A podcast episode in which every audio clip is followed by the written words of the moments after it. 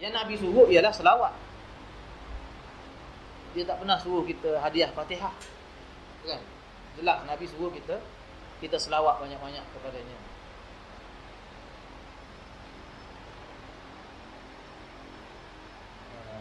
Atau aku bagi salam. Bagi salam.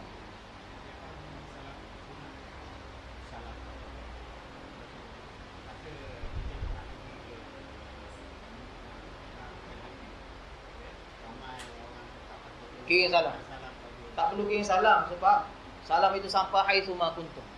Nabi kata, kalau kamu bagi salam, maka Allah akan kembalikan ruhnya.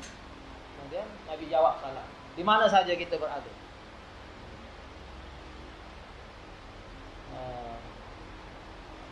Dalam solat 5 waktu, kita dah berulang kali bagi salam kepada Nabi SAW. At-tahiyyatu lillahi wa salawatu wa tajibat. Assalamu ala nabi wa rahmatullahi wa barakatuh. Salam itu Nabi jawab tu. Cuma kita tidak menghayati kata-kata itu. Kita baca seperti rutin biasa lah. Kita tak ada perasaan seolah-olah kita berinteraksi dengan Nabi SAW. Nah, itu masalah khusyuk lah, masalah penghayatan solat.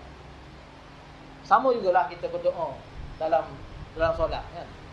Kita baca iyyaka na'budu wa iyyaka nasta'in. Itu doa, itu satu interaksi, satu komunikasi kita dengan Allah Subhanahu Wa Taala. Tapi kita tak merasa itu suatu komunikasi. Kita rasa jadi gitu. Baca gitu je. Itu masalah penghayatan. Kan? Assalamualaikum Nabi wa rahmatullahi wa barakatuh. Itu salam. Nabi jawab. Semua salam umat dia tu Nabi jawab. Jadi tak payah kirim-kirim lagi lah. Dah solat 5 waktu berapa kali? Solat sunat lagi. Bukan? Kemudian Assalamualaikum wa ala ibadillahis salihin. Assalamualaikum wa ala ibadillahis salihin. Bila kita baca tu, maka salam tu asaba kullu 'abdin salih fi sama' wal ardh. Nabi kata bila kita baca tu, salam yang kita sebut tu akan kena kepada semua hamba Allah yang salih di langit dan di bumi.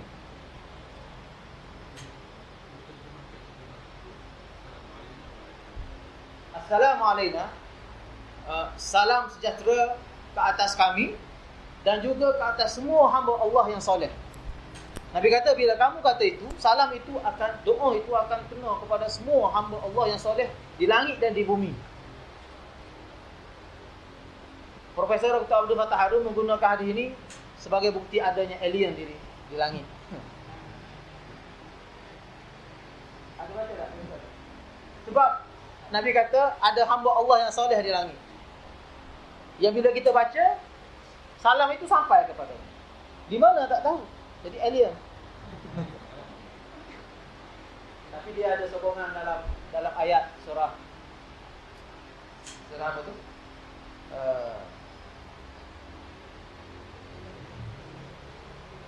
Wa ma bastaminhuma min dabba wa min ayatihi khalqus samawati wal ard wa ma batha minhuma min dabba. Wa batha minhuma. Jadi di langit dan bumi ada dabbah. Dabbah dalam Al-Quran disebut wa minhum man yamshi ala rijlaihi wa minhum man yamshi ala batnihi wa minhum man yamshi ala rijlaihi wa minhum man yamshi ala arba'. Dabbah ini ialah makhluk melata yang berjalan dengan perut, dengan 2 kaki ataupun dengan 4 kaki.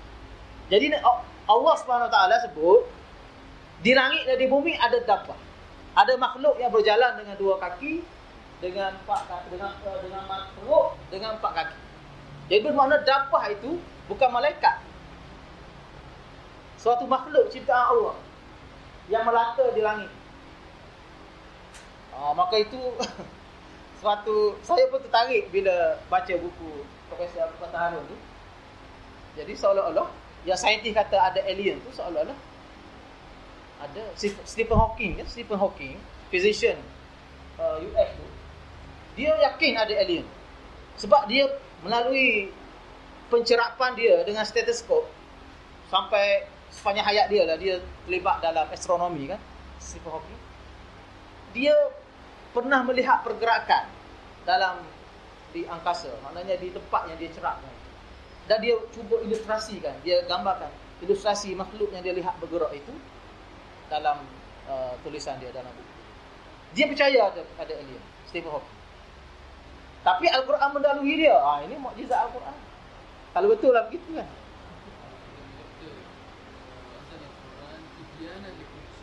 Tapi dalam Al-Quran tidak menjelaskan ada alien.